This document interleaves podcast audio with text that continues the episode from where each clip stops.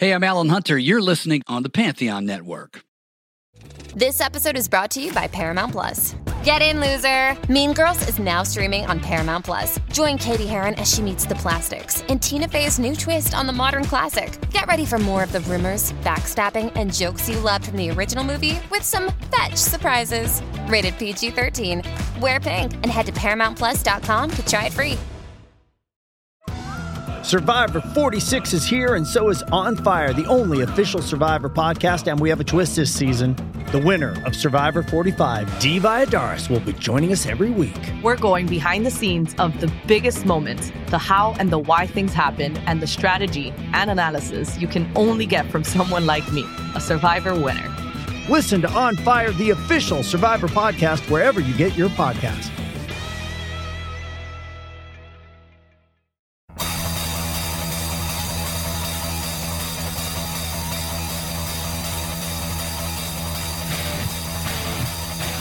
Hello, folks, and welcome to the Metallica Report. I'm Steffan Chirazi, editor of the band So What magazine. And I'm Renee Richardson, director of philanthropy for Metallica's foundation, all within my hands. This is your official weekly Metallica podcast. We are bringing you all the news from the band's HQ and studios deep in the heart of Northern California.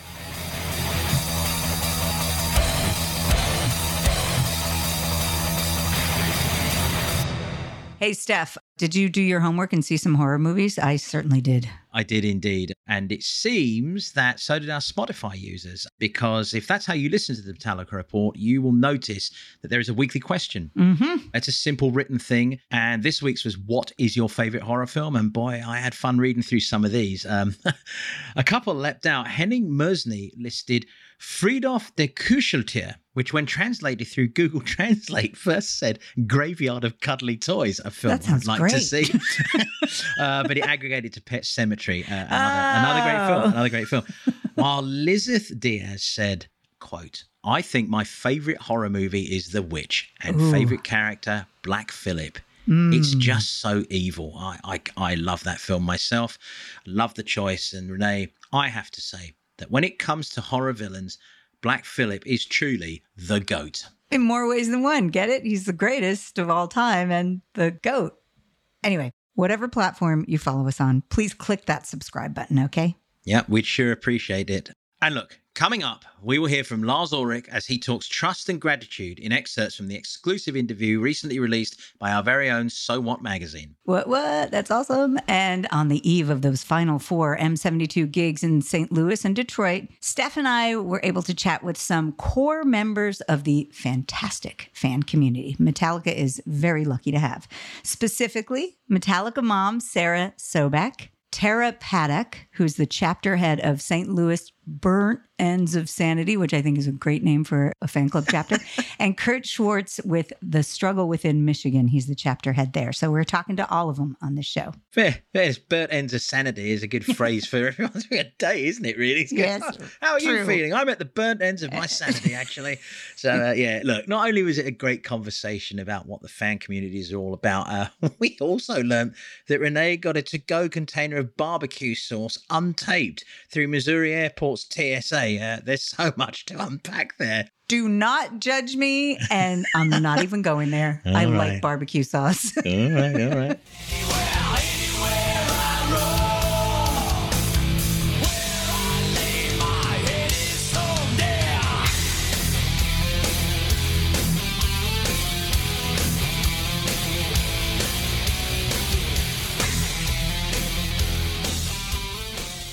I mean, not even a musical interlude can get my mind off a, a pot of untaped sauce in a back just alone. a nightmare. Leave okay, all right, okay, okay, okay.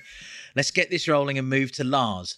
So What magazine published the last of their four in-depth profiles on each band member and the 72 Seasons project. And for those not familiar, first of all, head over to Metallica.com. If you click on fans, you'll see So What in the drop down menu. And once you dive in, you will find deep, deep dives with the guys. Steff tends to use his history with the band to go long, and the results are just, they're always unique.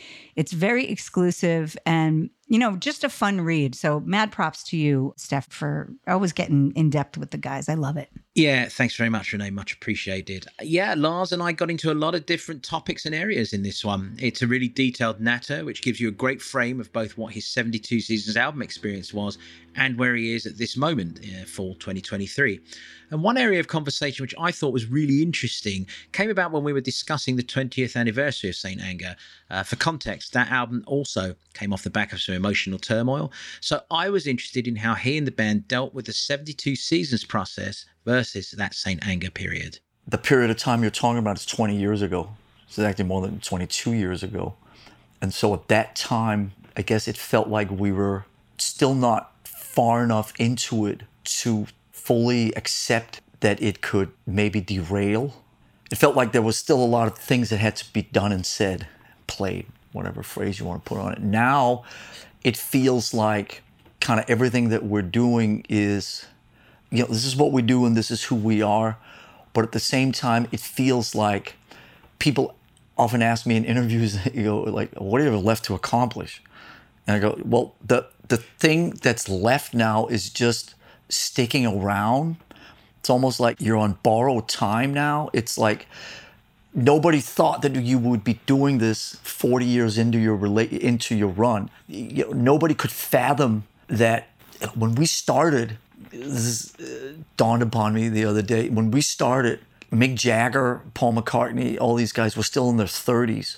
So there was no roadmap for playing rock and roll in your late 50s, early 60s, or in the case of, say, Jagger and McCartney or whatever in their late 70s, early 80s.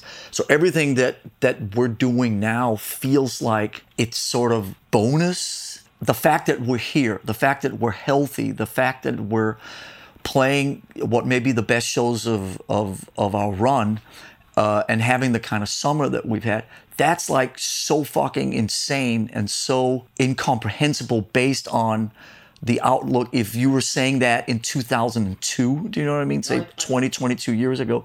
So it feels like a different type of thing because there's a much greater sense of appreciation and gratefulness for what's going on now where 20 years ago it felt like an unexpected timeout now i think we're much more equipped to deal with the bumps in the road and much more mentally accepting of the bumps in the road because you're so appreciative of every element of it and and if you sit down and and kind of look at the, you know it's just you know four guys at this level it's you know it's a you know you could turn around and go just the fact that we're like functioning Man, I truly marvel at it. And I'm I'm not going to be the first to say it, but everyone is seemingly at the top of their game right now. So, you know, as much as it's it's great for the band, it's a total bonus for us fans right now to be seeing them play like this, be like this and just just they're at the top of their game.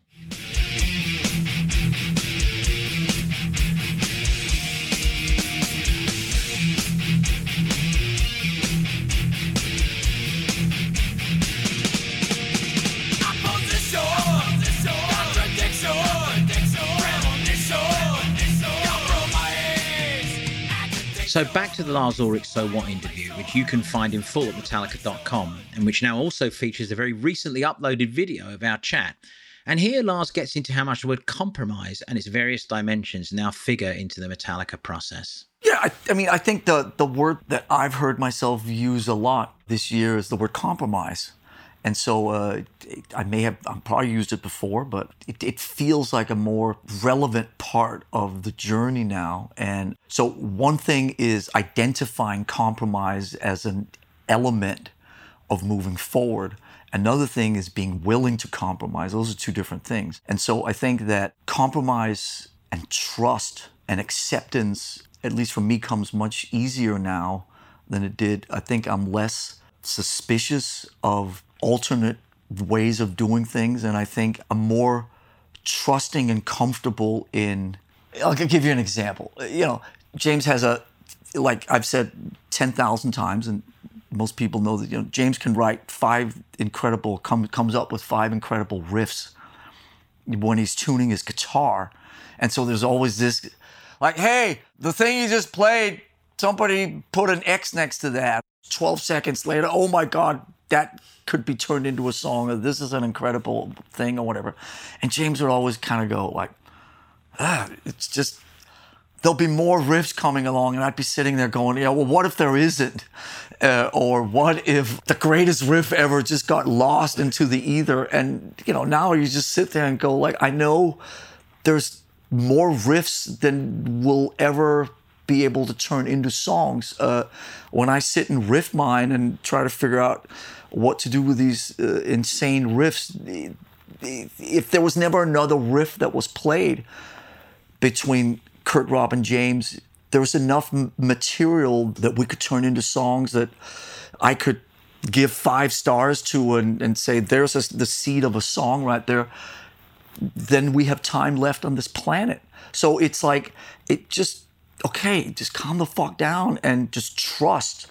So trust in that everything doesn't need to be a riff that's starred and trust that you'll be okay and trust that you know if it's not going to be this way then it'd be that way and maybe that's not that's just as good. And so it, it you know it's trusting in yourself trusting in the others trusting in greg trusting in the process trusting in the energy of the universe or whatever. And and so I, I think that there's a lot more of that type of resilience in the ranks now and a comfort in that everything doesn't have to be perfect. Dude, holy shit. We're going to be right back. Hey, Pantheon listeners, Christian Swain here. You caught me just finishing up some editing on Getting Real with John and Beth. I want to share my first experience with Factor Meals for you. I think you'll find this interesting because I bet the same thing happens to you. I had just received my first shipment from Factor Meals the other day, and I was excited to try one of the prepared restaurant quality meals for myself. Anyway, I was working away and noticed it was very late and it was my night to make dinner. I jumped up and headed to the kitchen, went to grab the ingredients for the dish I was going to make, and realized I was missing a prime ingredient. Well, I could make a run to the store, or I could make one of my new factor meals. Actually, the choice was easy. I grabbed a cavatappi, an Italian style pork ragu with garlic broccoli, heated the oven per instructions, and minutes later was enjoying a very delicious, nutritious, and dietitian approved meal. It really was everything Factor Meals said it would be. No prep, no mess meals. Factor Meals are 100% ready to heat and eat. Take it from me and head to factormeals.com slash pantheon50 and use the code Pantheon50 to get 50% off. That's factormeals.com slash Pantheon50 and use the code Pantheon50 to get 50% off. Hey, Pantheon listeners, Christian Swain again with something every podcast listener and music junkie needs to hear. As I'm sure you can guess, I listen to a lot of podcasts. I also listen to a lot of music, so having high quality headphones and earbuds are absolutely critical to my day. Oh, and I have numerous pairs. In fact, I have a junk drawer of used devices that have bitten the dust, so I've tried them all. Recently, I was sent a pair of earbuds by Raycon, and the first thing I noticed was the cost. Uh, looks like their products are about half the price of other premium brands. Okay, that's cool. And the reviews seem pretty stellar. Okay, checks that box. So I got my Raycon everyday earbuds. A nice packaging to open, and what I immediately noticed were the pack of ear tips for sizing. Uh, I'll tell you, I have small ear canals. Uh, I know a flaw. So to see choices for the best fit, uh, especially while exercising, oh yeah. And yes, they were immediately comfortable. Sound quality was great too. Plus, I have three EQ options that I love because I like more bass in my music and less in the podcasts. Eight hours of playtime for the battery is great as well. Surround sound, noise canceling, and awareness mode all included. I think I'm in business, and I just realized I've had them in all day. Like I said, super comfortable. Go to buyraycon.com slash pantheon today to get 20% off your Raycon order plus free shipping. That's right, you'll get 20% off and free shipping at buyraycon.com slash pantheon.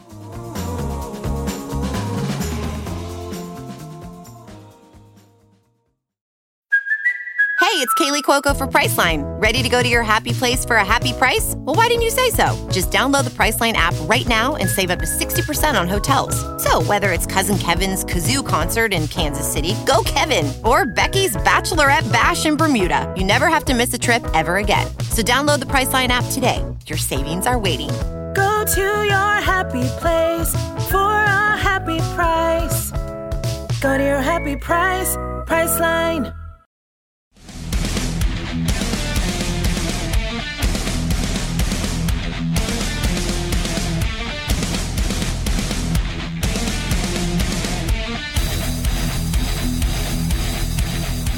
And we're back. And earlier this week, in anticipation of the St. Louis and Detroit shows, we wanted to catch up with Tara Paddock, who's the Burnt Ends of Sanity chapter head in Missouri, representing for St. Louis, what, what, and Kurt Schwarz, the Struggle Within Michigan chapter head. And of course, Metallica mom Sarah Sobeck, who has a minivan of international fans joining her and her husband Pete on their Metallica travels. And I think what Steff and I both learned and what really grabbed us in our conversation is just how deep the Metallica fan club communities and their connections run. Check this out. The band is so transparent. They allow us to be a part of their inside world and it makes you feel like you're not alone in anything that even people of this stature can go through the same things you're going through. So bringing people together through similar life events and the feeling of knowing you're not alone and then bonding with everyone and sharing your stories and knowing there's this community that gives you love and support regardless of what's going on it's it's overwhelming. The love is overwhelming that Metallica gives and then hopefully we give back. So that's what it means to me. It's built this camaraderie between us and it's undeniable and almost unbreakable. That's so well said, Sarah. This community, it is it is a true family. It's an absolute blast to be a part of it, and it just touches so many lives. And I mean, come on, right? Metallica is so global and such a monster, but yet they reach down individually and and touch these chapters in our lives and our hearts. It's truly astounding what they can do. And a band like Metallica doesn't need to have local fan club chapters, right? I mean, they really don't. You know, th- these other huge monster bands, maybe they'll throw up a forum or something, but this feels it, it, it is real. It feels like a family. It's love. Amazing. That's exactly, I mean, those are exactly the words you both said. It is a family. I think a lot of us, including myself, were lost at some point in our lives and I think once you go to a Metallica show and you feel that love and you walk out feeling like you have a family and you truly feel like you are never alone. And that is the best feeling in the world brilliant. Uh, thank you so much. I mean, they're they're really uh, excellent testimonies, and and I, I, think we, I mean, Renee and I certainly agree with that. I, I totally agree with it you know, I've really been tripping on the fact that James has just become so much more open about his own vulnerabilities, and I, I think it's just a, a fantastic thing. I mean, I think it's a, I think it's a public service that is that is enormous. I just wanted to ask each of you, you know, what he says um, during Fade to Black these days. You know, it's a validation for I think all of us uh, in many ways. Have you? Th- does it make everything that much more real that you've already felt about this band when he actually verbally validates hey you know we've all been up and down and you know i'm with you i'm the same. Is it it because to me it's it's a huge validation. I just wondered if you all felt the same. Yeah, absolutely. We all have our demons right? We've all come from different places and gone down different roads. For, for me i found sobriety about 18 years ago and it was the hardest thing i've ever done and the best thing I've ever done. And so when you see someone as public as James going through, you know, the same struggles that all of us go through, that's the name of my chapter, right? The struggle within. Yeah, it resonates hard. It brings a little bit more of the personal side of it. I particularly love it. He is also voicing that to others that don't feel like they have the strength that it's okay to allow yourself to be vulnerable because you can't heal until you allow yourself to be vulnerable. I'm a caretaker and it's it's really hard to see people struggle like that. So when they see somebody they look up to going through the same thing, they don't feel I don't know if ostracized is the right word, but like they feel more normal. Mm. They feel like maybe they actually belong somewhere and they they don't have to look elsewhere to validate their feelings which I think brings back to the whole why Metallica is so important to us because of that. So, yeah, the fact that he has allowed us to see that side of him just gives us all hope and lets us all know it's okay if you fall, just get back up again. He fell, he's letting his fans know, and he's getting back up, and you can do it. And that's important to let people know it's okay to fall, just get back up.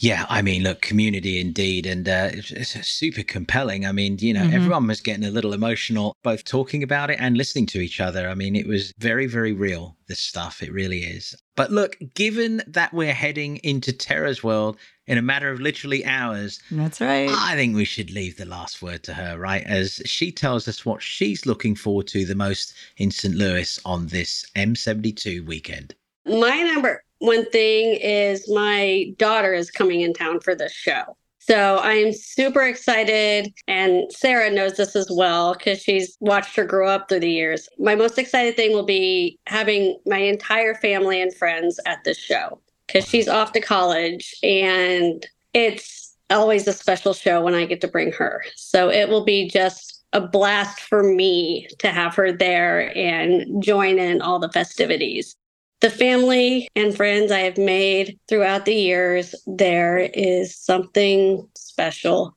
It's what really, really makes these shows. It's really what drives me.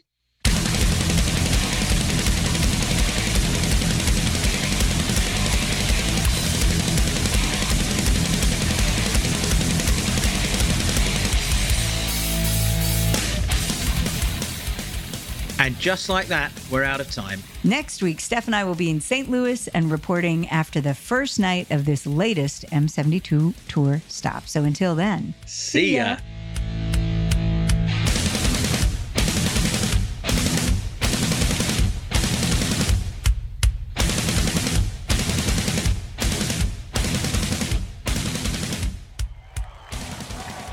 The Metallica Report is produced by Metallica HQ, Pantheon Media, and Pop Cult. If you like what we're doing here, please rate and review us wherever you get your podcasts. Be sure to visit metallica.com slash podcast to submit your questions, offer your thoughts, and become a part of this podcast. Copyright 2023, all rights reserved.